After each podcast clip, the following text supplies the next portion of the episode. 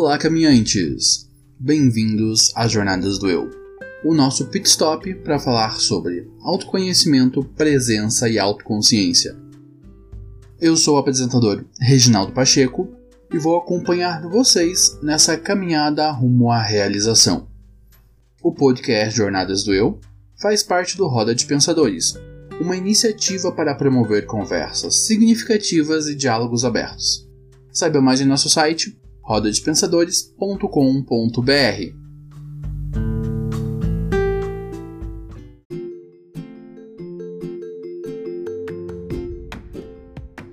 Caminhantes, eu quero fazer um convite a vocês. O de me ajudar a impactar mais pessoas e alcançar um público ainda maior.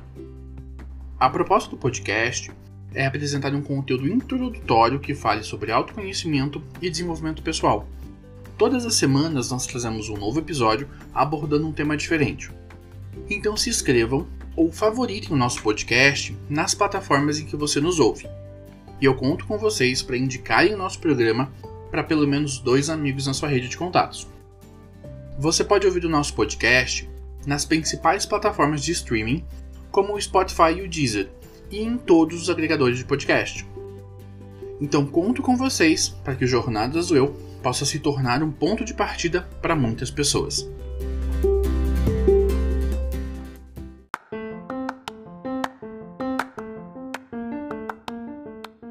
Eu fiz uma pesquisa com alguns ouvintes e amigos que já entraram em contato com o programa para comentar, dar algumas opiniões, e a partir dessa pesquisa eu desenhei um novo modelo para o programa.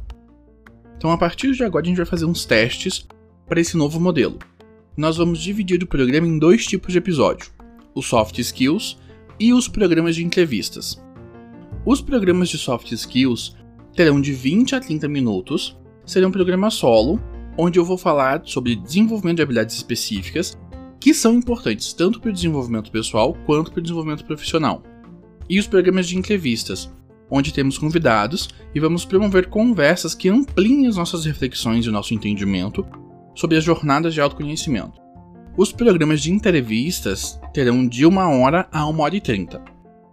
E eu conto com vocês para me darem os feedbacks do que vocês estão achando desse novo modelo de programa.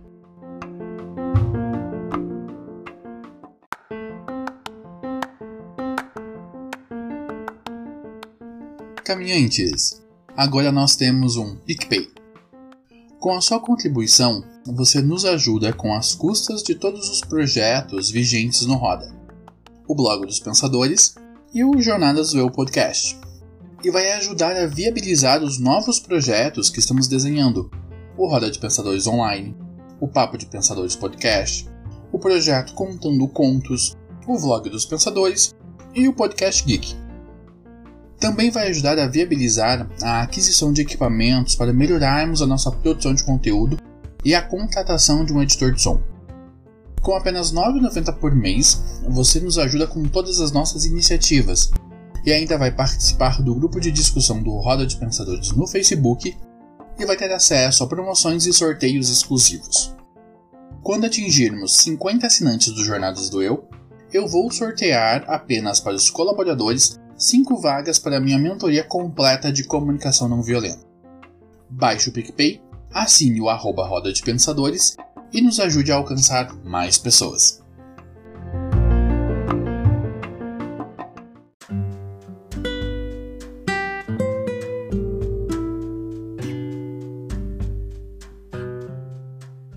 Caminhantes, e no programa de hoje nós vamos conversar sobre ansiedade, o que é e como conviver com essa doença que faz parte da vida de milhões de pessoas no Brasil e no mundo.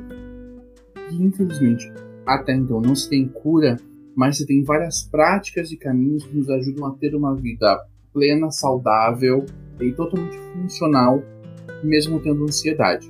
E para nos ajudar a aprofundar essa conversa e entender melhor o que é a ansiedade, eu trouxe já nosso conhecido amigo Luiz Aragão, que é psicólogo psicanalista e ativista dos direitos LGBTs e direitos humanos. Luiz, bem-vindo novamente à casa. Como você está? Obrigado, Rê. Uh, graças a Deus, bem, lidando com isso, lidando com toda essa questão pandêmica e me sinto honrado e muito obrigado pelo convite novamente. Ah, eu fico muito feliz aí de estar com você. O último programa que a gente falou foi, foi muito significativo. A gente abordou, acho que foi sexualidade, né? A gente ampliou mais esse espectro, essa conversa sobre sexualidade. Quem quiser ouvir, tá no especial é, Jornada Zoeu, Caminhos da Diversidade, que foi um especial que a gente fez no mês. Ah, me fugiu o nome, gente, que vergonha. É, o mês do orgulho LGBT. e a gente falou sobre diversos aspectos da, da sexualidade. Então, se vocês querem saber mais sobre isso, vão lá, escutem o programa, tá muito bom. É, e Luiz, então, para a gente poder começar a entender melhor o, o que é esse tema da ansiedade, é, vamos partir do zero, vamos começar lá do começo. O que é ansiedade? Então, ansiedade, na verdade, ela é um sintoma, uma sensação e uma preocupação intensa e excessiva e extremamente persistente, ou medo de uma situação cotidiana, né? A ansiedade, ela pode ser tida, ela pode ser lida como um sintoma normal, né? Ou um indicador de uma doença subjacente. E daí somente quando os sintomas eles passam a ser mais expressivos no sentido psíquico, é, cognitivo, comportamental é, e físico, que ela passa a ser observada com mais cautela por profissionais para entender realmente se esses sentimentos se tornam excessivos, obsessivos e interfiram na vida cotidiana. Como eu falei anteriormente, é essa preocupação excessiva de algo, e é algo que ainda não aconteceu, como por exemplo, uma viagem, né? E essa, essa, e essa ansiedade ela pode ser positiva ou negativa, porque você está super ansioso por uma viagem que você programou, que você esperou, que de fato ela vai chegar. Uma prova, né, de vestibular, uma outra prova específica da graduação, que você não se preparou, ou que está preparado, mas você não sabe o que vai, que vai acontecer, então isso já gera e já mexe um pouco conosco. Uma entrevista de emprego também é, um, é algo que pode é, sintomatizar ou potencializar um, um, um, sintoma de ansiedade. Tipo, né, se você vê, são sintomas, são sintomas ou, ou situações cotidianas que já nos afetam, como por exemplo, para vir aqui, mesmo te conhecendo, mesmo estando diante de um assunto que eu particularmente lido diariamente no cotidiano e comigo mesmo, eu fiquei ansioso, né? Então, assim, ao dar a entrevista também é um sintoma de ansiedade. Então, a ansiedade ela pode ser entendida como esse pensamento ou preocupação intensa e excessiva de algo que ainda não aconteceu. E ele pode nos afetar e pode trazer e ser apresentado por sintomas, e esses sintomas podem ser lidos como sintomas emocionais, psicocomportamentais é, e físicos. Já, já partimos bem, então, e entendemos que a ansiedade por si só ela não é uma doença, mas ela é um conjunto de sintomas, isso? Exato, exato. Ela pode ser observada, tida, lida como uma, um transtorno, né? Uma vez que os sintomas eles passem a ser excessivos, obsessivos e generalizados, e daí interfiram no nosso cotidiano, interfiram na nossa vida cotidiana.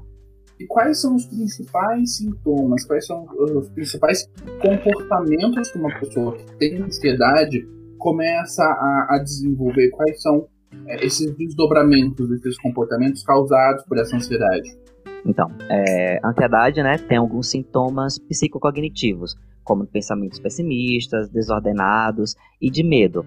Os sintomas comportamentais são aqueles em que o indivíduo, ou nós, nós né, vou me incluir nesse contexto também, temos vontade de sair correndo, dar aquela inquietude e a taquilalia. A taquilalia é aquela fala, sabe, acelerada, de uma fala acelerada para acompanhar esse pensamento que é excessivo e completamente exagerado. Os sintomas físicos, né, que são é, facilmente identificados, é a sudorese, a taquicardia, pensamentos acelerados, a boca seca, problemas gastrointestinais, a, surge também a, a, a, vontade excessiva de ir ao banheiro, urinar ou a diarreia persistente. Esses são alguns sintomas né, de características psicocognitivas, a comportamentais e as físicas. Entendi. Então, realmente, quando uma pessoa passa a desenvolver então, esses elementos de ansiedade, ela começa a ter alguns desses sintomas, em alguns, alguns casos todos, e alguns casos até alguns além, além desses, né? Uhum. E, cara, como é que é viver com ansiedade? Como é que é como é que é lidar de fato com essa. Porque quando a gente, a gente vai conversando, a gente vai, beleza, ah, a ansiedade é isso, é, se apresenta assim, dessa forma, é, mas como é. Como é que é para uma pessoa que vive com esses sintomas de ansiedade? Né? Como é que é, é o dia a dia dela? Então, para explicar um pouco sobre o dia a dia, é necessário também primeiro a gente entender como é, é esse como é que, funciona esses sintomas ou como é que ele apresenta. A gente conhece os fatores externos, né? Vamos entender ele internamente. O nosso sistema nervoso, nós temos um sistema nervoso chamado sistema nervoso autônomo, que é responsável por controlar não somente nossos órgãos internos, mas também ele controla nossas reações, como sensações de medo ou uma sensação ameaçadora, que é a mais apresentada quando a gente está em crise de ansiedade, né? Então, quando nos deparamos com essa situação ameaçadora, o nosso sistema autônomo liga o, no, o sistema nervoso simpático e esse nervoso simpático não tem nada de simpático, porque ele vai gerar sintomas de alerta, de como se nós estivéssemos numa situação de perigo. Então, nós ficamos sobre alerta, né? Ficamos sempre alertados assim de sobressalto e daí o, o coração começa a acelerar e nós, nosso corpo reage para se preparar para uma possível ameaça ou por um medo, né? Esse mecanismo autônomo não tem como controlar, você não tem controle sobre isso, porque ele gera reações bioquímicas de adrenalinas e de outros hormônios e que acontece no nosso sistema nervoso, nos preparando para essa possível é, é, ameaça ou esse medo de algo que a gente ainda não sabe. Na minha preparação para esse, esse episódio do podcast, é, eu fiz algumas pesquisas sobre alguns desses sintomas que envolvem a ansiedade. É, o primeiro deles uh, foi elencado como enxergar perigo em todos os lugares. É, uhum. lendo por esse ponto, eu, fiquei imaginando se essa ansiedade ela poderia vir se tornar uma síndrome do pânico a partir desse ponto do se eu enxergo que a síndrome do pânico que pelo que eu conheço conversei com pessoas que vivem com a, com a síndrome do pânico quando elas estão em crise elas estão em estado de medo completo uhum. então a síndrome do pânico ela vem a ser um desenvolvimento de uma crise de ansiedade Sim, a síndrome do pânico, ela é, vamos dizer que ela é secundária, né? Os sintomas de ansiedade ou ansiedade, ela gera não só a síndrome do pânico, como a TAG ou TAG, né, que é que é muito diagnosticada hoje, que é um transtorno de ansiedade generalizada. O toque também vem de uma crise de ansiedade. As fobias, e daí tem agorafobia, né, que são é, medos de lugares é, fechados, tal. Então as fobias, os medos, os transtornos, eles surgem de uma ansiedade. Porque se nós pensarmos, né, atualmente, não, todo, todo, todos esses últimos eventos e acontecimentos uh, que estão acontecendo e nós nos deparamos com ele, nosso sistema psíquico é, interpreta cada vez mais que nós estamos em situações ameaçadoras, né? Se nós colocarmos, é, olharmos para a história, né, nos primórdios, a sensação ameaçadora estava sempre é, para os nossos antepassados enfrentavam era um, medo eminente de um predador ou de situações de catástrofes, como por exemplo é, catástrofes naturais, chuva, temporais. Né? Hoje nós vivemos, abre aspas, né, numa situação amena, né? porém, né, porém, ainda nos, nos deparamos com situações realmente de medo e ameaçadora. E daí, quando nós nos, nos, nos deparamos com isso nosso pensamento passa a ficar acelerado com medo disso ou daquilo, nós passamos a desenvolver é, sintomatologia, né? Nosso organismo reage dessa forma, nosso corpo reage, apresentando sintomas para que nós fica, fiquemos em preparo constante tá? para uma possível ameaça que pode acontecer. Ou seja, nosso cérebro liga no 220 e nunca mais desligou. Uhum, uhum. É, mas né, acontece com esse sistema simpático que eu falei, que além dos sintomas físicos que eu já, já mencionei, ele também ele, ele ele ativa automaticamente essa sensação de fuga ou de luta, que a gente precisa ficar armado o tempo todo. Esses são os sintomas mais comuns diante de uma situação ameaçadora, né? Eu estou em perigo, eu estou em perigo, então preciso me, me, me, me alertar. E daí dá essa taquicardia, a sudorese, também acontece muito do rubor facial, a pessoa fica extremamente vermelha, palpitação, uma sensação de sufocação, se sente sufocado, você não consegue respirar, né? Que é muito comum na síndrome do pânico é, tremores ou trepidações, o corpo reage dessa forma, a mão fica tremendo tal. A sensação de desrealização. Que é essa sensação de desrealização? É como se as coisas que eu estou pensando ou estou imaginando, elas não são reais.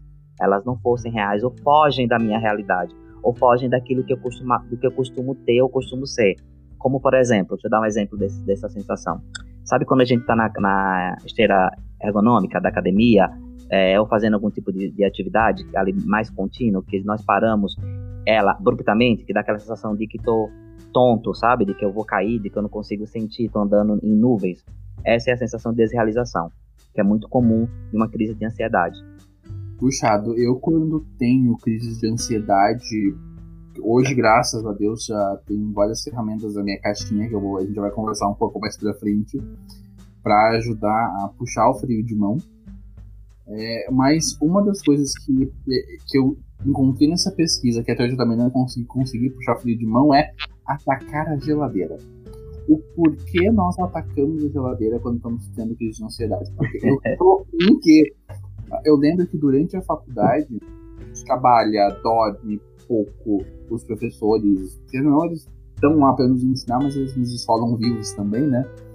E tudo vai se somando todos esses elementos. Eu lembro que eu passei a boa parte da faculdade sem dormir, porque não dava tempo, mas eu passava a noite atacando a geladeira. Sempre que dava uma sensação ruim, eu me materializava na frente da geladeira para lidar com essa sensação ruim. Por que, que a gente faz isso? Então, tá muito relacionado com medo, né? O medo, ele causa isso, assim, a gente precisa se proteger o tempo todo. E nessa proteção, como nós é, dificilmente compreendemos isso, uh, nós trocamos essa, esse, é, esse medo potencializa um, um, outro sintoma, que é essa ansiedade e essa sensação de vazio. Eu sinto a sensação de vazio e eu não sei como preencher esse vazio, porque é um vazio que você não consegue nem descrevê-lo facilmente. Então, facilmente você busca uma nova sensação, você passa a alimentar essa uma sensação ou um sentimento. Então é comum em pessoas que têm uma, uma crise de ansiedade acentuada, mas um pouco mais tranquila quando não é apresentado sintomas físicos, é a compulsão. Então ela desenvolve compulsão não só alimentar, mas também uma compulsão por comprar algo novo ou comprar coisas completamente ditas né, como desnecessárias, que eu já tenho em casa, mas porque eu preciso sair, eu preciso comprar, eu preciso saciar uma necessidade ou um vazio existencial com o qual eu ainda não consigo lidar com ele. Vivendo na era das redes sociais, isso não é uma boa combinação. É, a gente dá uma olhada nos Instagrams e Facebook das pessoas e a gente está sempre fazendo um recorte muito específico de mostrar a melhor parte da nossa vida tanto que me acompanha nas redes sociais pensa que eu sou um intelectual super inteligente, domina todos os assuntos da humanidade e uou! E não é assim. Mas é esse recorte que a gente vai passando.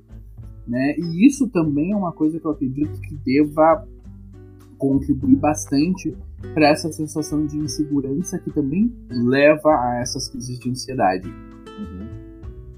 Porque naturalmente nós fomos feitos também para nos decepcionar, né? para nos frustrarmos mas nós acompanhando a vida do outro, né, tendo o outro como projeção, como idealização do que aquilo que quer, nós não somos, nós não idealizamos mais aquilo que, é, que não é genuíno. Por exemplo, eu quero ter uma profissão uh, ou quero fazer tal curso porque eu gosto disso, ou li sobre isso e quero talvez viver essa experiência. Então hoje todo mundo pensa em ser blogueiro, fitness, é, enfim, os, as padronizações elas são outras, os, as ideias e projeções elas são outras, mas acaba não sendo sua. Ou é sua em parcela, mas acaba sendo muito do outro, porque eu me espelho no outro, eu quero ser aquilo que o outro é.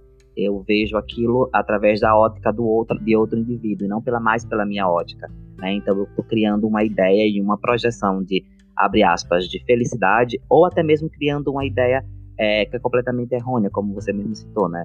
É, por mais que você seja assim uma pessoa inteligente e tal, culto, mas as pessoas têm uma, elas projetam o que elas não são ou os medos que ela tem em você. Então logo você passa a ser algo que ela gostaria de ser, mas ela não é. Não sei se deu para entender, ficou meio confuso. Não, eu entendi perfeitamente, porque é, eu também, eu acho que todos nós fazemos isso. Uhum. É, eu, eu sou super fã daquela, da trindade de filósofos brasileiros, que é o Karnal, o Pondé e o Cortella. Uhum. Cara, eu sou apaixonado por acompanhar o conteúdo que eles produzem, ler os livros que eles lançaram, principalmente o Pondé, sou apaixonado pelo Pondé. Uhum. É importante nesses momentos parar e fazer esse, tipo, esse voltar dar um passo para trás, lembra? Tipo, não, eu sou eu, ele é ele. Uhum. E parou aí a nossa relação de, de comparação. Mas é uhum. muito difícil a gente conseguir trazer isso para consciência. Ah, quando a gente vai falar sobre essas mudanças de comportamento, a gente está falando muito sobre caminhos neurais, que, querendo ou não, o nosso cérebro está acostumado a seguir aquele padrão porque ele já está habituado a essa forma. E construir esse novo hábito, construir esse novo comportamento, é, demanda tempo, esforço e estratégia, né? Você é, uma, é um dos pontos que eu acho mais significantes ter a ajuda de um psicólogo ou psicanalista para ajudar a, a, lidar com esses novos caminhos neurais. Então, como a gente lida com essas questões? Porque a gente está lutando contra o nosso cérebro e a gente não está falando da nossa consciência, não, a gente está falando dos nossos aspectos biológicos que são realmente difíceis de lidar e não estão necessariamente dentro do nosso campo de controle. Exato, como eu falei, né? Tipo, a entender, e muito, muitos, claro, indivíduos não conseguem entender que a ansiedade parte disso, de, de um, desse pensamento acelerado, ele desencadeia outras, outras sensações e outras emoções, né? Como eu, como eu citei anteriormente, né, do, do sistema autônomo que vai disparar no simpático, que vai, vai é, é, emanar todas aquelas, aquelas sensações psico, a, é, é, psicocognitivas, comportamentais e física, a, quando o paciente nos busca né, dentro do processo terapêutico, na, no consultório, muitos deles relatam situações assim, crise de ansiedade, a, e essa crise tem afetado, por exemplo, a visão, a, tem, ele vê, numa crise, na hora da crise, ele vê a, vista um pouco, sabe, borrada, como se fosse uma imagem meio que borrada. Uh, e essa ideia de que as coisas estão mex é, mexendo com a sua visão ou com o seu. Eu me perdi agora. Não tem Bota. problema. Bota. Vamos marcar. É, faz a pergunta de novo. Ela ficou um pouco extensa. e eu quis falar sobre. Ah, eu quis falar sobre neuro, mas eu quis trazer para mais real, assim, mas vamos lá. Vai de novo, reformula de novo. A magia da edição tá aqui pra gente brincar disso. Perfeito, perfeito. É, quando a gente vai falar sobre esses, esses aspectos da crise de ansiedade, desse pensamento acelerado, é, a gente também está falando sobre padrões de comportamento. E esses nossos padrões de comportamento são muito ligados aos nossos caminhos neurais. É, eu sempre faço uma. Eu tenho uma metáfora para esses caminhos neurais e como um bom menino que veio da roça, né? A metáfora envolve roça. É, eu sempre digo para as pessoas que os caminhos neurais são como aqueles caminhos que a gente tinha antigamente na roça, que se formavam de tantas pessoas passarem por ele. Né? Você conseguia enxergar nitidamente aquele caminho, porque todo mundo passava por ali. E quando você começa a seguir por um novo caminho, significa que você está enfrentando todo aquele mato para tentar abrir na mão esse novo caminho para seguir por lá e encontrar um outro resultado, né? uma outra saída, é um caminho mais curto para alguma coisa. É, eu vejo nesse comentário algo muito próximo do que seria esses caminhos neurais, que o nosso cérebro é, é, é algo biológico, é algo que está além do nosso controle consciente. Esses caminhos neurais eles existem, daí nós podemos aprender a como lidar com eles. Então, como é que funciona um pouco de, desse, dessa parte do nosso sistema para nos ajudar a lidar com essas ansiedades e com esses comportamentos? A sua metáfora é muito boa. É exatamente isso. É, os caminhos neurais eles são bem esses, de que são traçados e eles estão ali. E é mais confortável segui-los, né? Eles já estão ali, é só segui-los. Quando nós nos deparamos com criar um novo caminho, e vai para esse lugar onde você falou, de que eu vou ter que tirar tudo com a mão, vou ter que abrir um novo caminho, vou ter que é, realmente ali na raça. Isso por si só, só pela fala, já vê que demanda tempo, demanda um desgaste. Então, o que é mais confortável? Pegar um caminho que já está pronto, ali é um atalho, ou criar um novo caminho. E nesse novo caminho, não sei o que vai acontecer, nem sei se vai chegar lá, mas eu estou disposto a, a, lidar com isso, né? Então, assim, a sua metáfora é maravilhosa que ela explica muito sobre isso. Mas voltando à fala anterior sobre sobre o nosso sistema autônomo, sobre o simpático, é, nós temos que, que, que, adquirir, na verdade, e isso, é, isso no, dentro do processo terapêutico, nós conversamos sobre essa situação, muitos pacientes nos relatam as suas crises e elas são individuais, sabe? Cada um tem uma situação diferente, outros têm palpitação, taquicardia, outro tem vista turva, borrada, enfim. Ah, nós temos que começar a, a, aprender alguns mecanismos, né? E esse mecanismo que nós podemos aprender, ele vai ativar o antagonismo do simpático, que é o parasimpático. E esse parasimpático ele vai regular nossas emoções. Ele vai regularizar nossa respiração, nosso ritmo e frequência cardíaca, né? E é muito importante que a gente tenha o máximo de controle possível para ativar esse parasimpático. Mas, Luiz, como é que eu faço isso? Né? Como eu faço para ativar o tal parasimpático? Né? Existem várias técnicas, né? dentre elas essa de respiração. A de respiração é a mais é, fácil quando a pessoa está em crise para que você ajude ela, ou até mesmo quando você está em crise, para que você entenda o que está acontecendo com você, para que você saia dessa sensação de que está em crise. Por exemplo, quando você está dirigindo é, e alguém breca você, né? Ou quando você toma um susto, alguém te assusta. A primeira coisa que você faz é, é, é ter aquela sensação de. Né, aquele susto, a respiração. Automaticamente, o que é que você fez com essa respiração? Você colocou oxigênio para dentro. Nesse oxigênio, você faz a troca gasosa, então gás carbônico. O gás carbônico faz, faz o quê? Ativa o simpático. O, o corpo faz o quê? Reage. Reage. Tô em, em ameaça, tenho que lutar, Aí começa tudo de novo, é, sabe? É, palpitação, aceleração, tudo mais. Então, a respiração, e uma das técnicas é aprender a respirar de forma, é, respirar com diafragma, né? A ponto de que a gente consiga realmente, tipo, ir entendendo o que está acontecendo, uma respiração mais é, rítmica, a ponto de que a gente vai conseguindo fazer automaticamente, de maneira mais tranquila, essa de novo, essa troca gasosa, mas a ponto de equilibrar o oxigênio e o gás carbônico ali dentro para fazer essa mudança externa, para que internamente tudo volte ao normal e a gente tenha aquela sensação de que tô, tô ficando bem, tá se acalmando.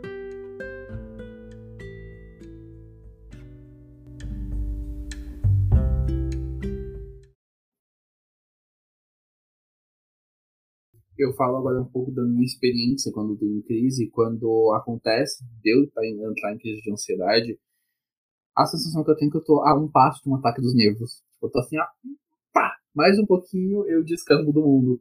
É, e isso tudo suscita é, bem um combo completo desse pensamento, desses pensamentos no sentido de medo de perder o controle, né, de ter esse ataque de nervos. Vem uma sequência de pensamentos negativos muito pesados e intensos, né, que atacam diretamente os elementos que normalmente é, compõem a minha personalidade. Então, é, emergem pensamentos que atacam a minha, as habilidades cognitivas, as minhas habilidades sociais. E isso tudo vira um grande caos ali no meio de tudo. A respiração começa a, a falhar, as mãos tremem, o corpo fica banhado de suor. E daí, assistindo uma série uh, que é o One Day at Time, onde a personagem principal também tem crise de ansiedade, que na série eles demonstraram que quando ela tinha crise de ansiedade, ela encostava as costas em um lugar, parede ou sofá, ancorava bem os pés no chão e daí sim começava a fazer exercícios de respiração. Quando eu comecei a fazer isso nas minhas crises de ansiedade, eu consegui brecá-las mais fácil, eu conseguia falar tipo, pera, não, calma. E daí eu faço no meio da crise eu falo, eu começo a fa fazer frases de afirmação. Eu começo a fazer frases positivas para ajudar a contrapor todos aqueles pensamentos difíceis e intensos que, e negativos que estão emergindo ali no negócio. É assim mesmo uma crise de ansiedade, né? É bem isso, é bem isso. Porque, ó, uh, como eu falei, né? Essa respiração ela vai começar a ser de forma ritmada, vai usar o diafragma, e dessa forma você vai ativar o parasimpático e vai começar a diminuir, você vai sentir que está diminuindo os sintomas físicos diante de um quadro ou de uma crise de ansiedade, né? E você acabou de citar um outro mecanismo que é muito importante para ser utilizado e que ativa também o parasimpático, né? E daí vai diminuir também essa, relação, essa sensação física e também cognitiva. Porque o que acontece? Quando nós estamos em crise, né? é muito comum termos pensamentos, como você falou, pensamentos que são retroalimentadores de ansiedade. Né? E daí começamos a produzir esses pensamentos que são disfuncionais, que acaba, de novo, retroalimentando uma sensação de ansiedade e, pensamento, e, e pensamento, sabe? E a sensação de medo. E os pensamentos comuns é do tipo, eu não dou conta, eu não consigo sozinho, eu vou morrer, eu vou enlouquecer, eu tô perdendo o controle, né? E esses pensamentos, eles nos deixam cada vez mais ansiosos, né? Essa técnica que você falou é uma chama, chama-se técnica da distração. Né? O nome dela é técnica da distração, onde eu, no caso você relatou a personagem da série, eu voluntariamente né, é, quebro esse ciclo de pensamento disfuncionais, me colocando ali dentro de um processo mental, né, buscando alguma atividade que exija um esforço mínimo ou moderado ou intermediário da minha mente. E esse pensamento distrai os outros pensamentos que são retroalimentadores, né, fazendo assim com que, as, com que nós é, diminu diminuímos esse, esse sentimento, essa sensação de perigo. Por exemplo, eu tenho pacientes que quando está assim, eles vão dirigir, mas não necessariamente o dirigir vai diminuir esse sentimento, pode até potencializar, então não é, não seria uma dica, mas para ele funciona. Então, a gente vai buscando algumas situações que nos dão brecha. Eu tenho uma, uma paciente que é professora e ela começa a fazer contagem de quatro em quatro números. Eu achei engraçado, mas funciona. Então, funciona para ela. Ela começa a contar um, quatro, oito, 12 e assim sucessivamente, até ela entender que existia uma respiração rítmica, ela usou o diafragma para isso, e ela foi ativando o parasimpático, foi os pensamentos negativos, ela trocou, ela trocou o pensamento negativo por uma sequência numérica. E daí vai funcionando. Você está você tá fazendo a distração do seu pensamento, que é um outro mecanismo. Sim, uma das coisas que quando você vai convivendo com a ansiedade, você começa a perceber quando ela está vindo. Né? Ela está ali, daí você tá Hum, quando eu percebo que ela tá vindo, ela ainda não chegou, para conseguir já dar essa distração, eu paro o que eu tô fazendo, pego meu celular, vou pro banheiro, pego meu fone de ouvido e pesquiso no YouTube. Vídeos idiotas engraçados. E eu fico vendo esses vídeos até essa sensação que a ansiedade está vindo tenha passado. Exatamente para conseguir quebrar o foco desses pensamentos. Porque, para mim, as primeiras coisas que emergem com a ansiedade são esses pensamentos disfuncionais. Eles começam a desapontar e um desconforto na base do estômago, uma sensação ali estranha na base do estômago. Deu, hum, alerta, ó, ligou meu sinal de alerta, preciso fazer alguma coisa para conseguir uhum. essa crise. Eu lembro de uma vez que eu estava na academia, treinando Muay Thai, e no meio do treino eu estava ali, eu sentia que estava foi a primeira vez que eu consegui reconhecer uma crise de ansiedade. Que até então eu já tinha tido algumas, mas eu não sabia nomeá-las. Que daí eu senti que a coisa estava estranha ali, mas eu continuei forçando o treino, até que chegou um ponto que é, eu fui no banheiro e não conseguia parar de chorar, estava em estado de desespero, tremia, quase convulsionava. Uhum. E daí eu comecei a lembrar de tudo, tudo, tudo que eu já tinha lido sobre isso. Eu falei, vamos lá, vamos lá. E daí veio uma recepcionista da, da academia e por sorte ela também sofria de crise de ansiedade. E foi ela que me ajudou a, a, a me acalmar naquele primeiro momento. Mas essa primeira crise levou acho que uns 40 minutos para conseguir passar. Foi ali, ah, deu, ok. Mas passou, com a ajuda dela ali também.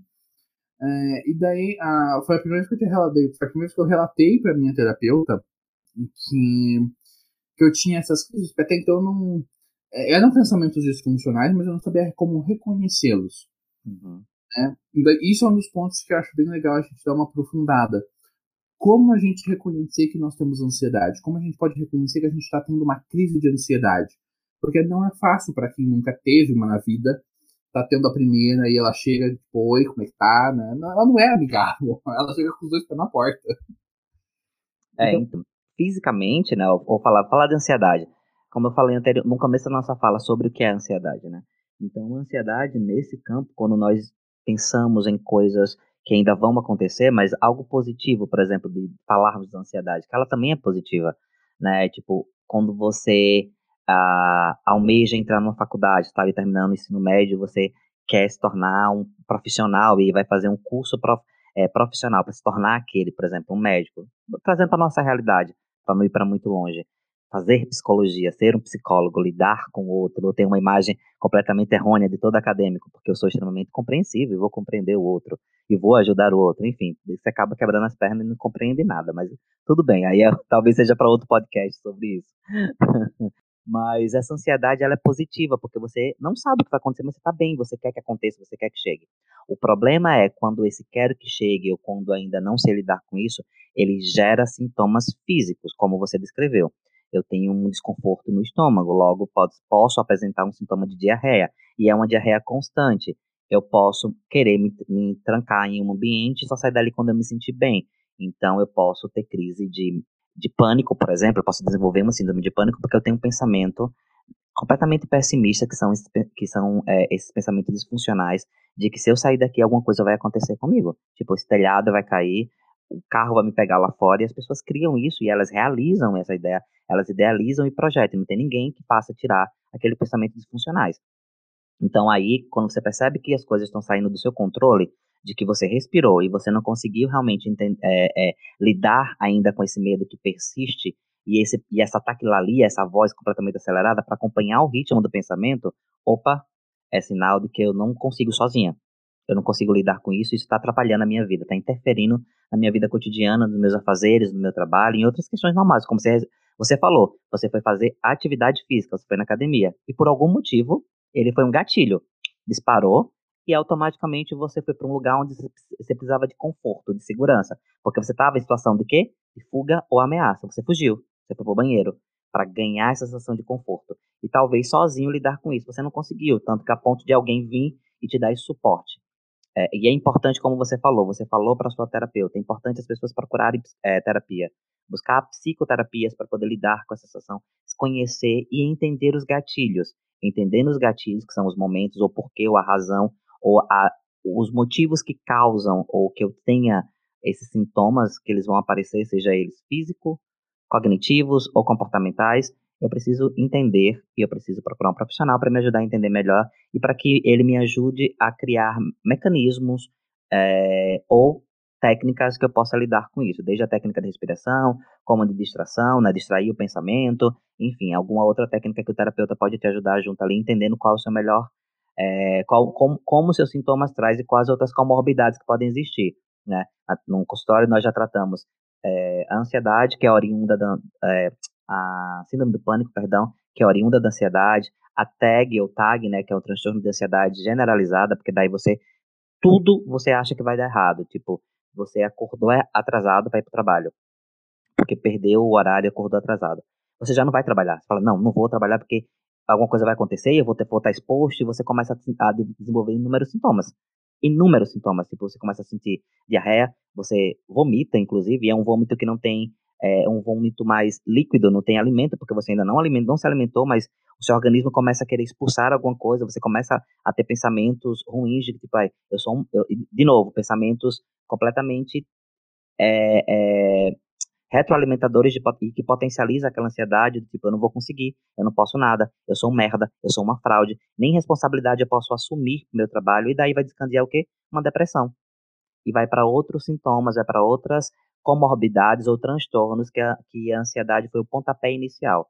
Então é muito importante a gente conversar sobre a ansiedade, falar sobre a sintomatologia, diagnosticá-las e entender até onde eu consigo sozinho ou até onde eu preciso de um profissional para lidar com isso, a ponto de não chegar a esse relato que eu falei agora, que é um relato real. Né, esse relato que você me trouxe agora me lembrou muito de um conceito que eu vi essa semana no Twitter de uma psicóloga chamada Maria Rafat sobre pensamento mágico. É, no relato em que ela fez, a esposa do marido, é, o marido perdeu, eles começaram um negócio, né, em função da pandemia, o negócio acabou quebrando. Eles entenderam juntos que o negócio quebrou em função da pandemia só que em algum momento ali, a menina começou a projetar a culpa do problema nela. No sentido, no seguinte sentido. Ela foi quem motivou ele lá atrás a correr atrás desse objetivo de começar esse negócio que faliu por causa da pandemia. Então, ela era culpada. Então, ela passou a se sentir como se ela fosse amaldiçoada e essa maldição estivesse passando para ele. Esse foi o relato que ela mandou para essa psicóloga Maria Rafati. É, e eu percebo que nesse relato que você trouxe tem muito disso, desse pensamento mágico que as pessoas fazem essas associações. É bem isso, tipo, ele, ele associa, né, tipo, se eu se eu dormir, que é um ato comum, a pessoa pode realmente dormir, entrar no sono mais profundo e perder o horário, quem nunca? Mas aí automaticamente você faz o quê? Olha, vou tomar banho, vou me arrumar, vou mandar mensagem para alguém que eu vou chegar atrasado e pago esse horário depois, enfim. Se você racionaliza, você age dessa forma. Mas o pensamento de, que tem, de quem está ansioso ou que já tem algumas comorbidades, comorbidades são algumas, alguns transtornos ou síndromes já associada a isso, onde a ansiedade foi um gatilho, ela vai entender isso como assim, eu não estou indo e eu dormi porque eu sou irresponsável. E se eu for agora, isso também pode ser um sinal de que eu não deva sair. E esse pensamento disfuncionais vai, vai de novo, estou em fuga ou estou em alerta. Então, eu estou em fuga, eu vou para um lugar confortável que é a minha casa. Mas aí meu organismo começa a reagir de forma errônea, vamos dizer assim. É, o simpático vai lá e diz: Você está em fuga, você está em fuga, você está em fuga. Então, eu preciso fazer o que nessa fuga, nesse lugar de segurança? Eu preciso levar alimento. Mas se eu comer comidas, vão me dar diarreia. Eu vou começar a fazer, eu vou urinar muito. E daí eu começo a ter sudorese. Eu começo a querer falar com alguém porque eu preciso dialogar com alguém. Então, eu começo a ter taquicardia. E depois você vai ter por uma sensação muito, um gráfico emocional muito grande, tipo, agora eu não quero ficar sozinho e eu me isolo. Porque no meu quarto, no meu lugar, é um lugar seguro. E daí a gente fala erroneamente zona de conforto, que não tem conforto nenhum está nesse sentido. É mais uma zona de proteção. Aquele lugar eu me sinto protegido. Eu vivo esses sintomas aqui, eu mesmo lido com ele, por isso que às vezes tem a resistência em procurar um profissional. Porque assim, ai, eu já sei quando é que vai acontecer, como vai acontecer, é só me isolar que passa. Algumas comorbidades podem surgir aí se você não busca um profissional, se você não lida melhor com, essas, com esses sintomas e com esses pensamentos, que eles são, por isso que o nome diz, é disfuncional ele não tem uma coerência, ele não tem uma lógica para o outro. Para quem está vivendo a síndrome ou a ansiedade, tem. Ele é real, ele é completamente coerente. E ele só, ele só consegue lidar com isso quando ele vai para terapia. Quando ele verbaliza, ele fala: Meu Deus, era por isso. Gente, como é que eu fiz isso? Então, mas na hora é extremamente coerente para ele. Tipo, essa pessoa que não vai para o trabalho porque assim, eu sou irresponsável, e se eu for agora, o ônibus vai atrasar, vai atropelar alguém. Se eu pegar um Uber, o Uber vai atrasar porque eu sou assim, porque nada na minha vida dá certo eu vou pedir um Uber agora, o Uber vai demorar 15 minutos, ele nunca demora, demora, mas hoje vai demorar, porque eu sou irresponsável. Então ele começa a associar o ato, que foi acordar tarde, com irresponsabilidade, ele é, eu sou incapaz, eu sou um merda, eu sou um, uma fraude, sabe? Começa com um processo de autossabotagem, enfim, e vai ladeira abaixo. É um grande efeito dominó que, uma vez que starta, é difícil conseguir parar, né? Parar esse, esse desencadeamento.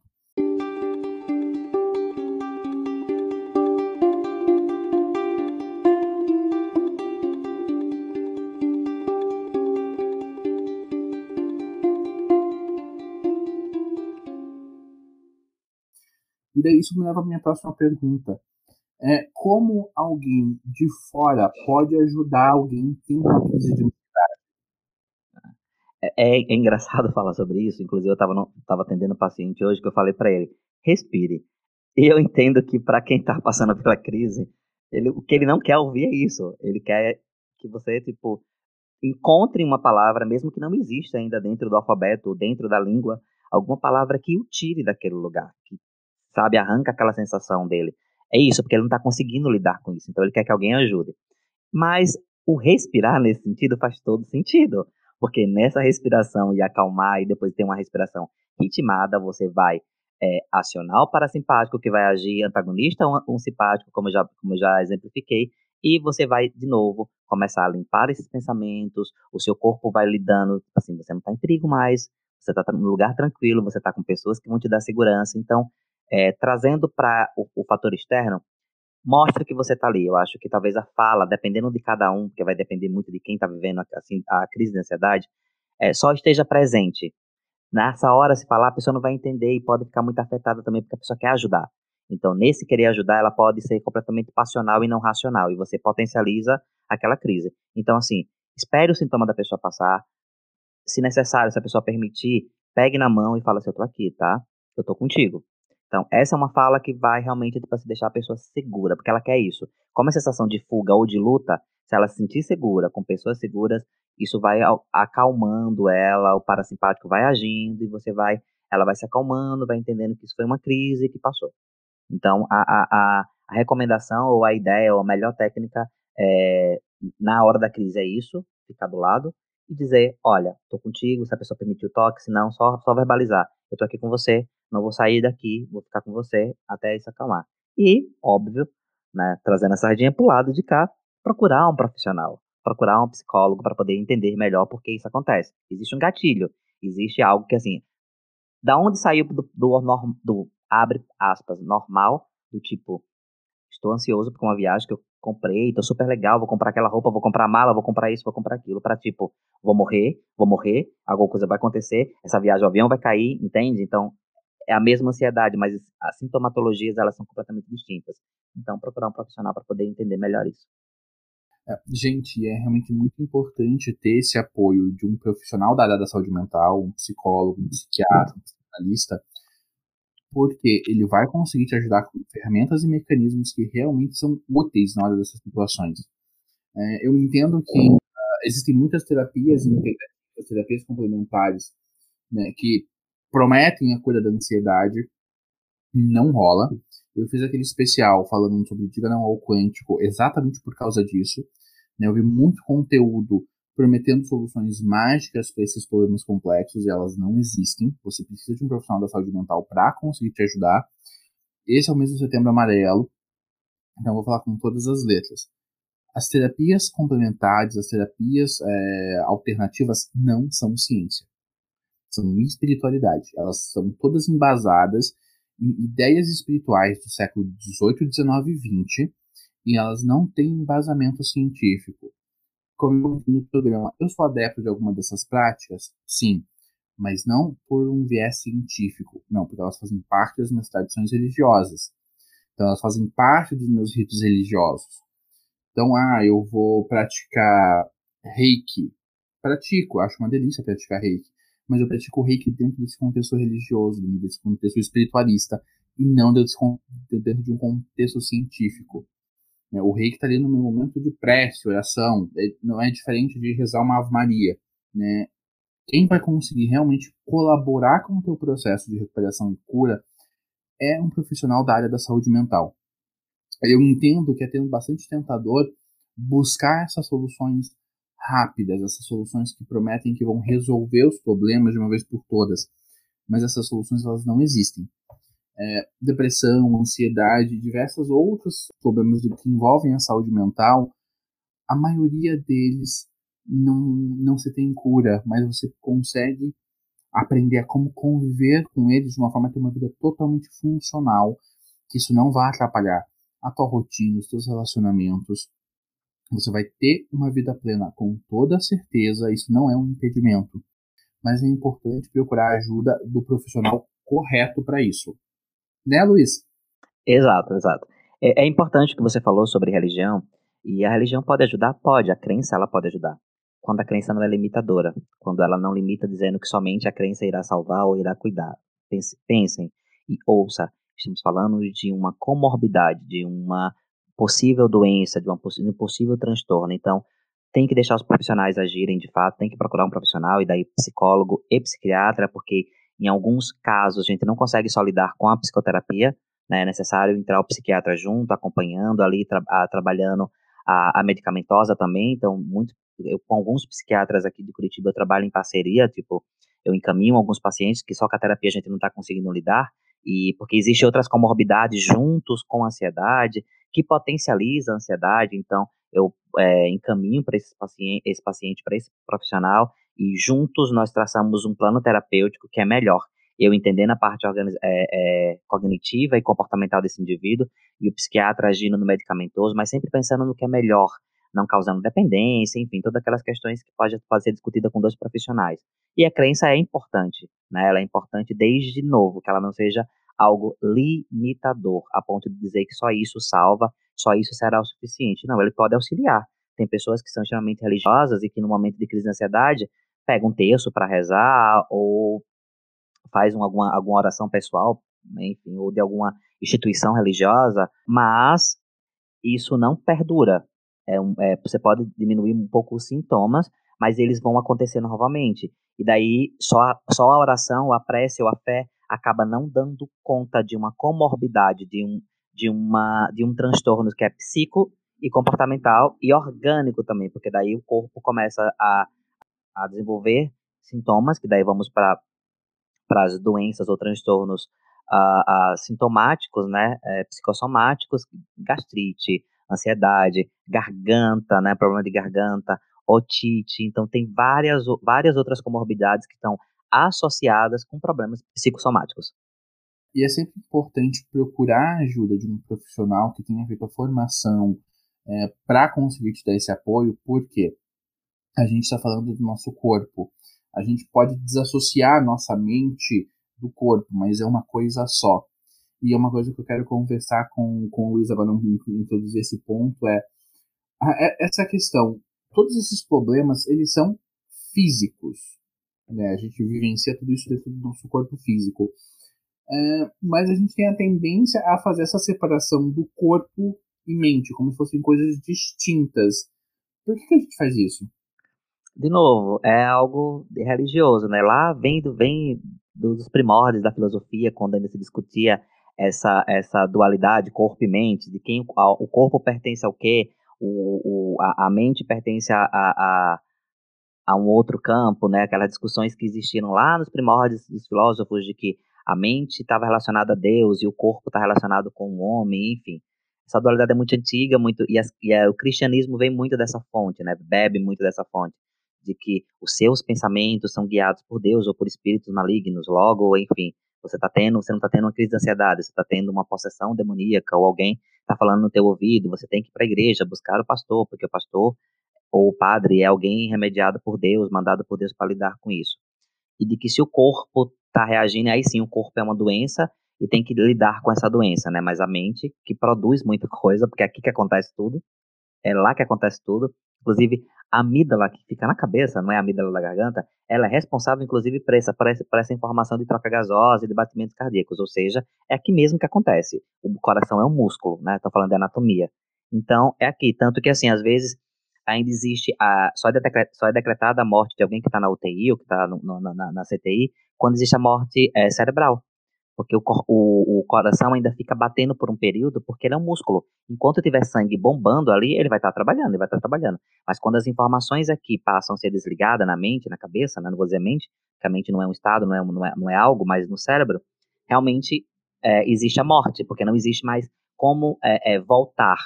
Né? É como se existisse um desligamento. Acabou, pagou, desligou, e o corpo ainda vai reagir. Por isso que às vezes a gente tem é, o músculo ainda se mexe, né? Tem um movimento involuntário, porque o músculo vai se mover, porque ainda está passando corrente sanguínea, ainda nós, ainda passando corrente elétrica pelo corpo, que é como se fosse o desligamento mesmo, mas o coração fica ali batendo, ou seja, é, o corpo e a mente eles estão completamente entrelaçados, ele faz parte de um conjunto só, e podem buscar religião se quiser, é, crenças, enfim, é importante, como eu falei, mas busquem um profissional para lidar melhor com isso, porque está tudo ligado, entrelaçado, e sozinho não se não consegue dar conta, porque às vezes, como eu falei, depende de cada sintoma, de cada indivíduo, ele consegue lidar com isso de maneira tranquila, buscando um mecanismo, mas é muito importante que vá a um profissional de psicologia, um psicólogo, seja qualquer abordagem, qualquer abordagem vai tratar com isso é, de forma tranquila. A psicanálise talvez um pouquinho mais, porque a gente vai buscar os gatilhos, vai buscar onde foi a primeira crise lá e vai identificar e vai conseguir tratar melhor o indivíduo nesse sentido, ele se deparando com, com, com, com esse comportamento ou com esse evento e que descandeou essa crise. Então a gente vai trabalhar não só o trauma, como o medo também e a ansiedade que é secundária a esse medo ou a esse trauma. Então, mas aí busca outra, ou qualquer outra abordagem da área de psicologia e um psiquiatra também é importante para que tem horas que a medicação tem que fazer, tem que entrar na jogada para dar uma estabilizada no humor, para conseguir ter um pouco de raciocínio e não atrapalhar a sua vida cotidiana, como, por exemplo, não ir ao trabalho, enfim, daí vai desenvolver outras comorbidades, como, por exemplo, a depressão, depressão melancólica, depressão mais profunda, uma síndrome do pânico, entre outras, e outras situações que estão acontecendo. Eu estava fazendo essa pesquisa para falar contigo, e daí eu vi que no ano, no ano 2018, porque 2019 eles não, não sei porque a OMS não, não alimentou essa informação, então o último relato de 2018, subiu em 38% o número de afastamentos do serviço público ou privado de comorbidades, ou seja, de, de, de vamos dizer, doenças, abre aspas, né, que são transtornos, ligada à ansiedade, como depressão, uh, síndrome do pânico. Então, assim, existia ali uma parcela de afastamento pelo INSS de 6%, esse número subiu para 38%, né, 38%, já mais são 42% de pessoas afastadas. Então, é significativo extremamente significativo. Tipo, existe realmente, é, essa a gente pode citar como realmente a doença do século, do século porque ela tá, ela traz, ela é o pontapé inicial para outras comorbidades que vêm depois dela. Toque, né, transtorno compulsivo obsessivo, porque você coloca na cabeça de que eu preciso deixar tudo alinhado. Se eu não deixar alinhado, uma catástrofe, a catástrofe no mundo vai acontecer. E a responsabilidade é minha. Eu sou o culpado por isso, e eu não quero ser culpado por isso. Então, outras como a, o transtorno de, de ansiedade generalizada, a, a, síndrome do pânico, né? Tem, um, tem pacientes que são super tranquilos, que você escuta ele falando, meu Deus, como ele é tranquilo, como é terapeutizado, mas em crise de pânico quebra o banheiro. E quando eu falo quebra o banheiro, não é sentido figurado, não. Ele quebra o banheiro, ele quebra o box, ele quebra o vaso, ele quebra. Já quebrou o banheiro do, do trabalho. Então, assim, um, um pico de crise de ansiedade. Então, significa o quê? Que não, oração nenhuma vai dar recado quando você tem uma crise dessa. É médico, psiquiatra com medicação e psicólogo. Da minha pesquisa eu encontrei que normalmente pessoas com ansiedade é, têm o maior clichê das entrevistas de emprego, que é o perfeccionismo. Né? Todo mundo é perfeccionista quando vai fazer entrevista de emprego para quem tem ansiedade. É, e é uma coisa que eu sempre observava em mim, a dificuldade em conseguir fazer os projetos caminharem por não estarem dentro daquilo que eu considerava o ideal, que era aquele ideal inalcançável, inatingível, então eu posso nunca sair do papel.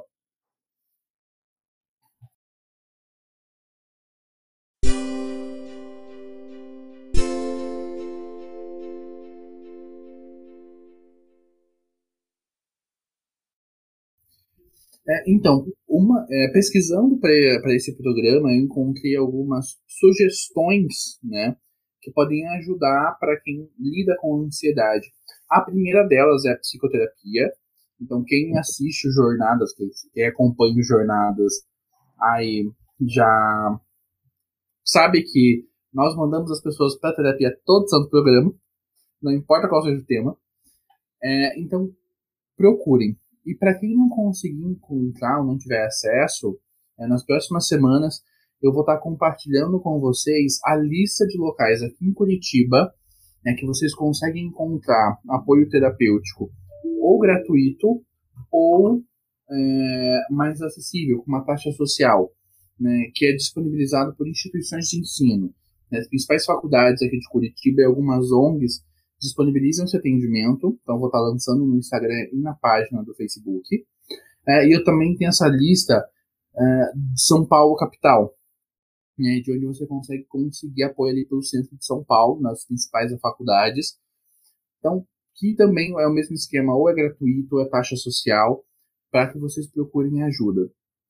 E em todo o programa tem o link do Conselho Federal de Psicologia, é, que vocês podem acessar para encontrar um profissional certificado para poder fazer o atendimento de vocês. E se vocês quiserem o contato do Luiz para fazer terapia com ele, só mandar que a gente passa também. Né, de todos os profissionais que participam do programa, é só mandar mensagem que a gente encaminha para vocês os perfis, tá? O importante é ter ajuda. E nesse mês de setembro amarelo, né, eu reforço uma coisa muito importante, pelo menos no meu ponto de vista. É muito legal é, nós que somos leigos nos dispormos a ouvir as pessoas. Mas a nossa escuta é só uma escuta. Ela pode criar um alívio temporário para a pessoa, mas um profissional da saúde mental vai conseguir ajudar ela a lidar com a coisa mais profunda. Então, eu acho super incrível essa campanha que acontece no mês de setembro amarelo sobre eu tô aqui porque você precisar. É, mas indo além do eu tô aqui é eu tô aqui para o que você precisar, mas você também precisa procurar ajuda. E eu posso te ajudar a procurar ajuda também. Né? Então, para todas as pessoas que fazem a campanha do Setembro Amarelo, que se disponibilizam a ouvir as pessoas, ouçam as pessoas, mas no final, encaminhem ela para um psicólogo, um psicanalista, um psiquiatra, para que ela tenha esse apoio realmente bem estruturado, profissional, para que ela realmente consiga sair da situação com que ela está, para ela poder melhorar, porque a gente está falando sobre um profissional de saúde realmente dando suporte para as pessoas. É, você falou certíssimo, assim, as indicações é essa, procurar um bom profissional de saúde, é, de, saúde de saúde mental, como psicólogo e psiquiatra, é, buscar profissionais realmente referenciados, profissionais que têm conhecimento, que são formados, são graduados na área, que vai ajudar realmente a desenvolver essas técnicas e entender os seus sintomas individuais. Aqui nesse programa nós apresentamos inúmeros sintomas, mas é, cada um reage completamente diferente a ele. Então a gente vai buscar técnicas e, e, e trabalhar a sua emoção ou o seu, seu, os seus sintomas de algo de maneira individualizada. Então só um profissional pode lidar com isso. Como eu falei, nem todo mundo, eu não estou fazendo aqui apologia à medicação, nem todo mundo é, su é sugestível, né? nem todo tratamento é sugestivo à medicação, mas alguns pacientes é necessário fazer uso de medicamentoso e psicoterapêutico. psicoterapêutico. É, sim, no Curitiba existem algumas ONGs que são que promovem um atendimento psicológico gratuito.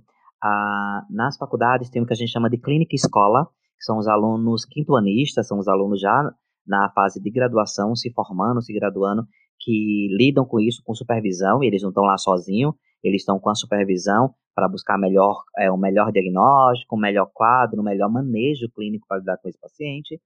É, e, as, e as faculdades aqui, elas oferecem esse serviço, na sua grande maioria, gratuito ou com valor social, com valor simbólico, para que você realmente faça a adesão do, do, do processo psicoterapêutico.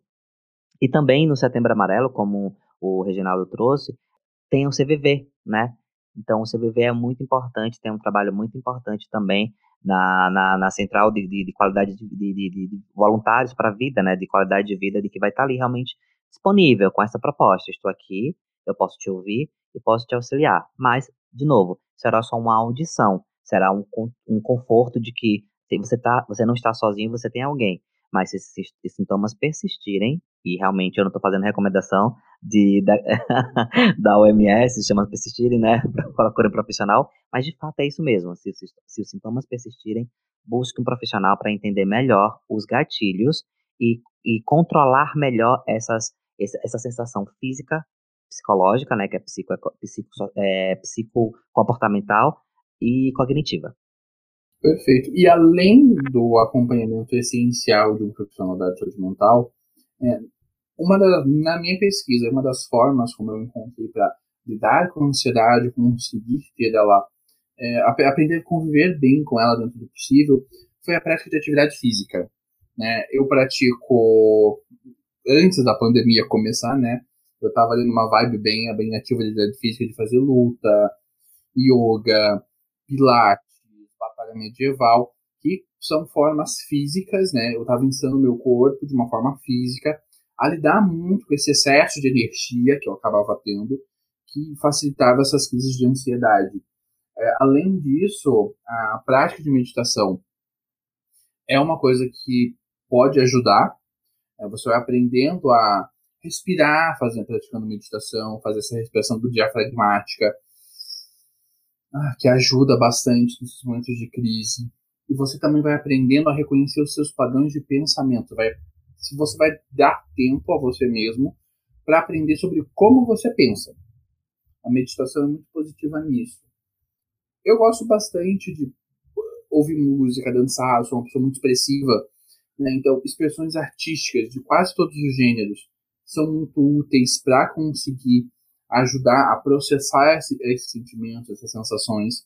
Né? Eu tenho uma amiga que ela faz arte terapia, então ela lida com muitas questões dela pintando. Ela expressa muito esses pensamentos complexos que porque ela tem então naquela, antes ela expressar dá aquela sensação de sufocamento, né? Ela põe isso para fora através da pintura. Então ajuda ela a trazer para o consciente quais são essas sensações para que ela consiga lidar. E a última, e é acho que a recomendação de todo o profissional, não importa de qual de saúde, é uma alimentação saudável. Né? Acompanhar e cuidar da alimentação também faz parte dessa conversa. Luiz, além dessas dicas, o que você tem para falar sobre essas dicas? E além dessas dicas, quais outras você teria para compartilhar com o pessoal? É, você citou bem as dicas. Realmente, uma alimentação faz, é muito importante né? E quando fala que é alimentação saudável, cada indivíduo vai ter o, o que entender sobre alimentação saudável, sabe? A alimentação, alimentação saudável para você não é tipo ver a blogueirinha falando sobre uma empresa que ela tá ganhando para aquilo, que é um alimento fitness dentro da visão dela, e as pessoas passam a consumir por aquilo. Vá, se você não consegue em casa fazer uma alimentação equilibrada ali com, com carboidrato, proteína, tudo que o nosso organismo precisa para estar tá em funcionamento, busque um nutrólogo ou um nutricionista para poder entender melhor como é seu organismo está faltando, porque às vezes está faltando alguma vitamina, então você consegue repor, e outras vezes você tem tá sobrando, sabe? Tá sobrando carga de vitamina e você tá sobrecarregando seu corpo com aquela vitamina. Então é, é necessário também entender. Então, outra dica, né? Não tô fazendo mexendo ninguém, mas nem outro profissional, mas é importante unir todo mundo nessa, né, nessa corrente de, de auxiliar no processo. Então, busca um nutricionista ou um nutrólogo.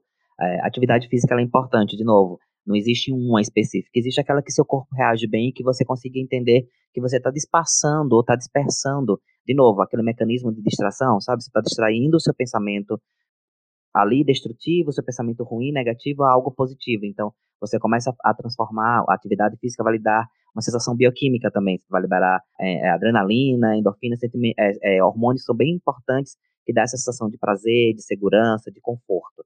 Então, atividade física, seja ela qual for, tem pessoas que são mais enérgicas e precisam de atividade de força. Então, vai fazer, sei lá, cross fitness, é, muay thai, boxe, alguma luta ou dança, enfim. Outras precisam só de uma pedalada. Tem pessoas que realmente, tipo, tem pacientes que trazem essa história de que ah, pintar me faz bem, trabalho manual, tipo, faz bem, tipo, fazer, sei lá, corrente, joias, tem pessoas descobrindo novos hobbies nesse, nesse processo da, da, da pandemia que aconteceu. Então, a ansiedade ficou extremamente potencializada. Todo mundo começou a, ter sintomas muito, muito característicos da ansiedade. Teve uma troca de fuso horário muito grande. As pessoas passaram a comer e viver à noite, de dia ficarem dormindo e estar ali extasiada, hibernando literalmente. Então, assim, o que fazer quando o sintoma vem? Eu não posso sair, não posso, ver, não posso ir lá fora, fazer algum tipo de atividade que eu fazia num ambiente social, que era ir à academia. Então, de forma eu lido com isso aqui? Então, é, sei lá, pintando camisa, tem pessoas que pintam camisa, borda camisa, coloca glitter, enfim. Você vai encontrar uma atividade específica para você que vai fazer com que você faça essa troca de pensamento, muda esse pensamento e muda os comportamentos cíclicos também. Então é, é, é uma dica, sabe? É uma dica, mas, de novo, um, só, um, só um profissional vai, vai é, conseguir conduzir melhor isso, entendendo o que de fato está acontecendo com você. Outra coisa, que é errônea, toma medicação porque um amiguinho toma. Ah, eu tô ansioso, eu tomo esse remedinho, tome também que vai passar.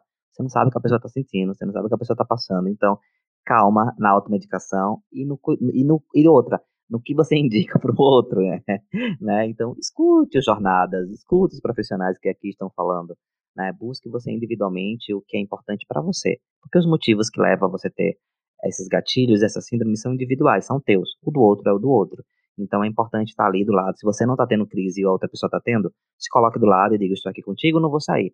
Mas se é você que está tendo crise, você não consegue lidar e o outro está falando isso, eu estou aqui contigo e você quer dar um murro nele, então significa que você precisa já ir para terapia.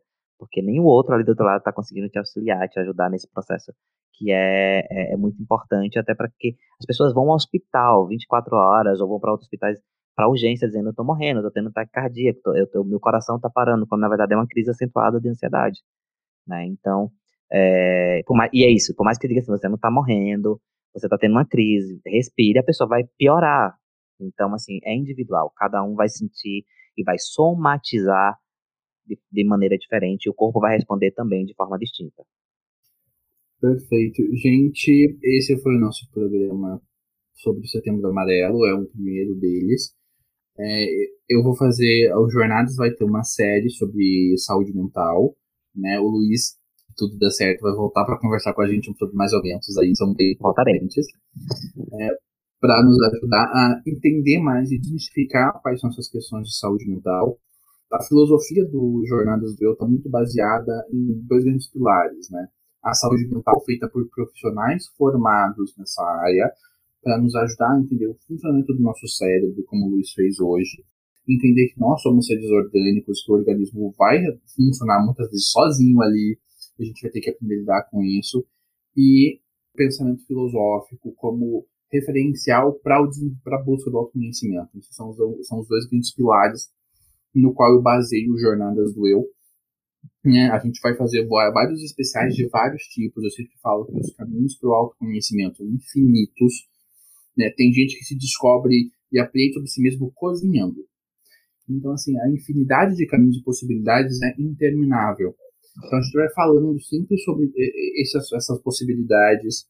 Né? A gente acabou de fazer um episódio falando sobre masculinidade com drag kings. Né? Foi bem um ponto fora da curva ali, para realmente demonstrar que esses pontos de partida é, são muitos. Mas quando a gente vai falar sobre saúde mental, o acompanhamento de um profissional é imprescindível. Boa parte do trabalho dos jornadas é fazer essa conscientização. De, procure ajuda, e tá tudo bem procurar ajuda.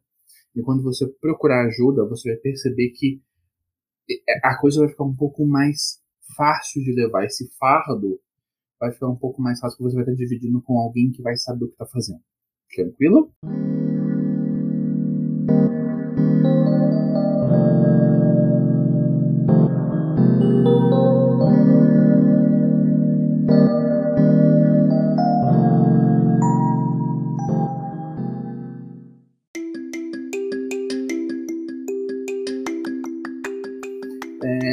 Então, estamos caminhando para o encerramento do programa.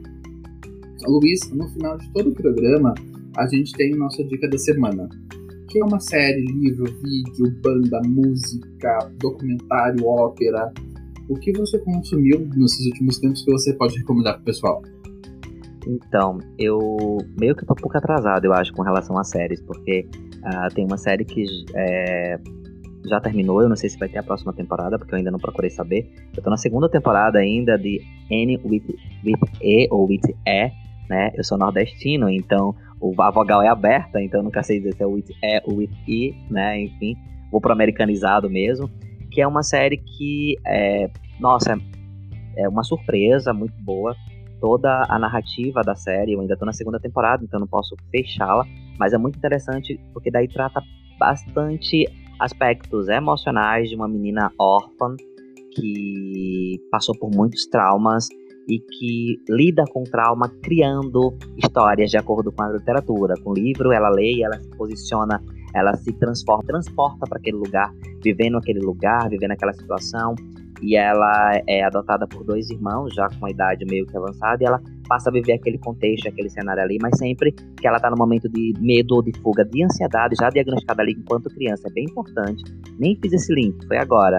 É, ela vai para esse lugar fantasioso, né? E ela paralisa, inclusive, porque o medo paralisa, ela fica paralisada, o olhar dela fica regalado e ela começa a, a, a lembrar da sensação. Tem um episódio específico que é quando algumas meninas colocam, não vou dar spoiler, mas coloca um, um, um, animal que ela tem medo e ela fica paralisada, mas depois ela muda a, a, frequência de pensamento dela e aquele animal que ela tinha medo passa a ser um, um animal que ela está associada a uma possível fuga. Então é bem interessante, é uma série que eu indico. Assistir com carinho. É um pouco longa os episódios, 48 a 50 e poucos minutos, mas vale super a pena. Eu tô curtindo muito, muito. Tanto por esses aspectos psicológicos, emocional, mas o roteiro, a cena, o cenário também, e o lugar, a locação, maravilhoso, assim, vale a pena. Gente, eu já assisti, é incrível. É... Você vai se apaixonar pela Amy, não tem como não se apaixonar, ela é maravilhosa, é uma série. Cara, é uma série que te toca. E é uma série que humaniza. Cara, é uma série que te humaniza.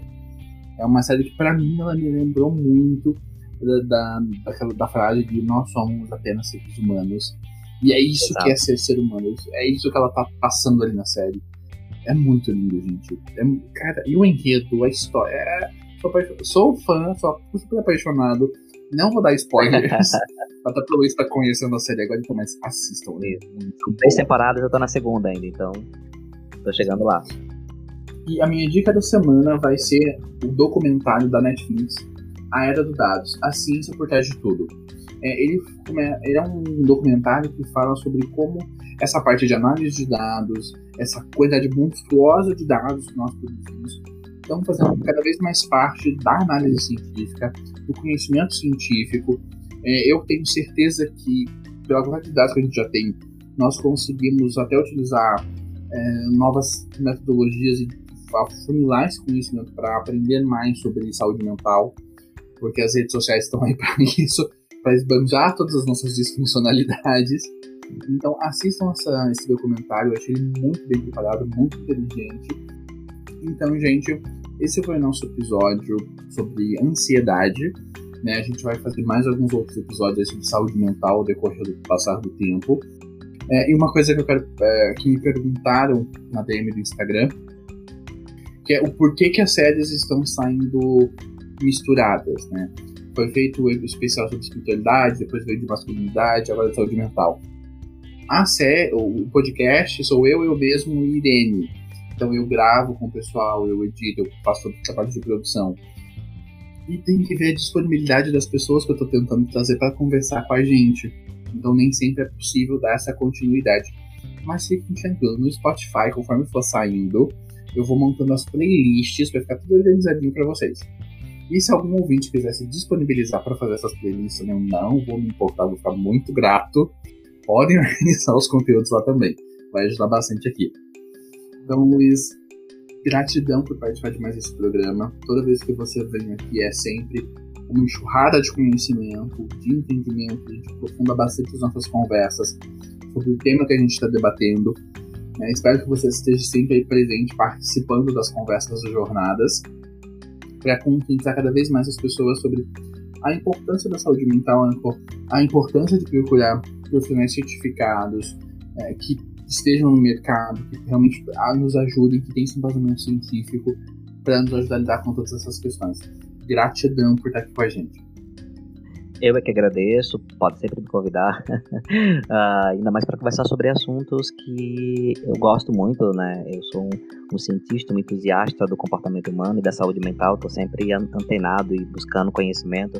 Não para, né? Essa profissão é realmente essa, lidar com nosso, nosso material de estudo é o ser humano e o ser humano é uma fonte inesgotável de estudos e observação.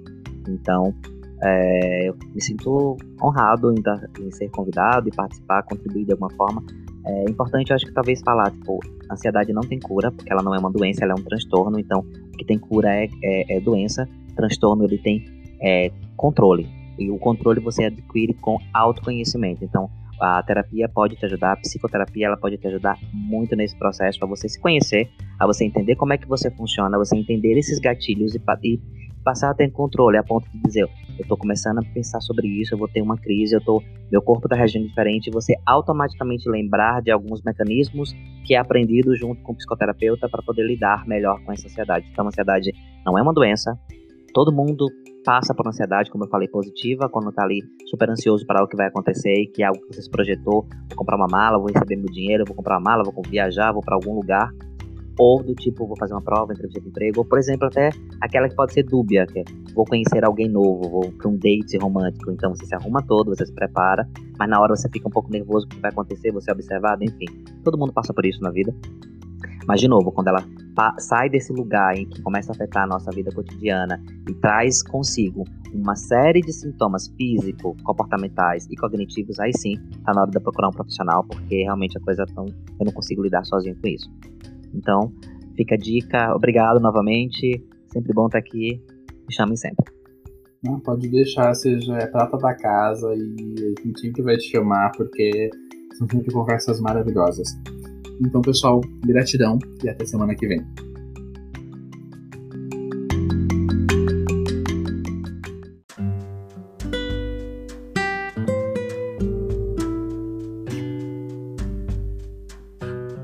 Nosso programa faz parte da iniciativa Roda de Pensadores, que tem o objetivo de promover conversas baseadas em racionalidade e empatia.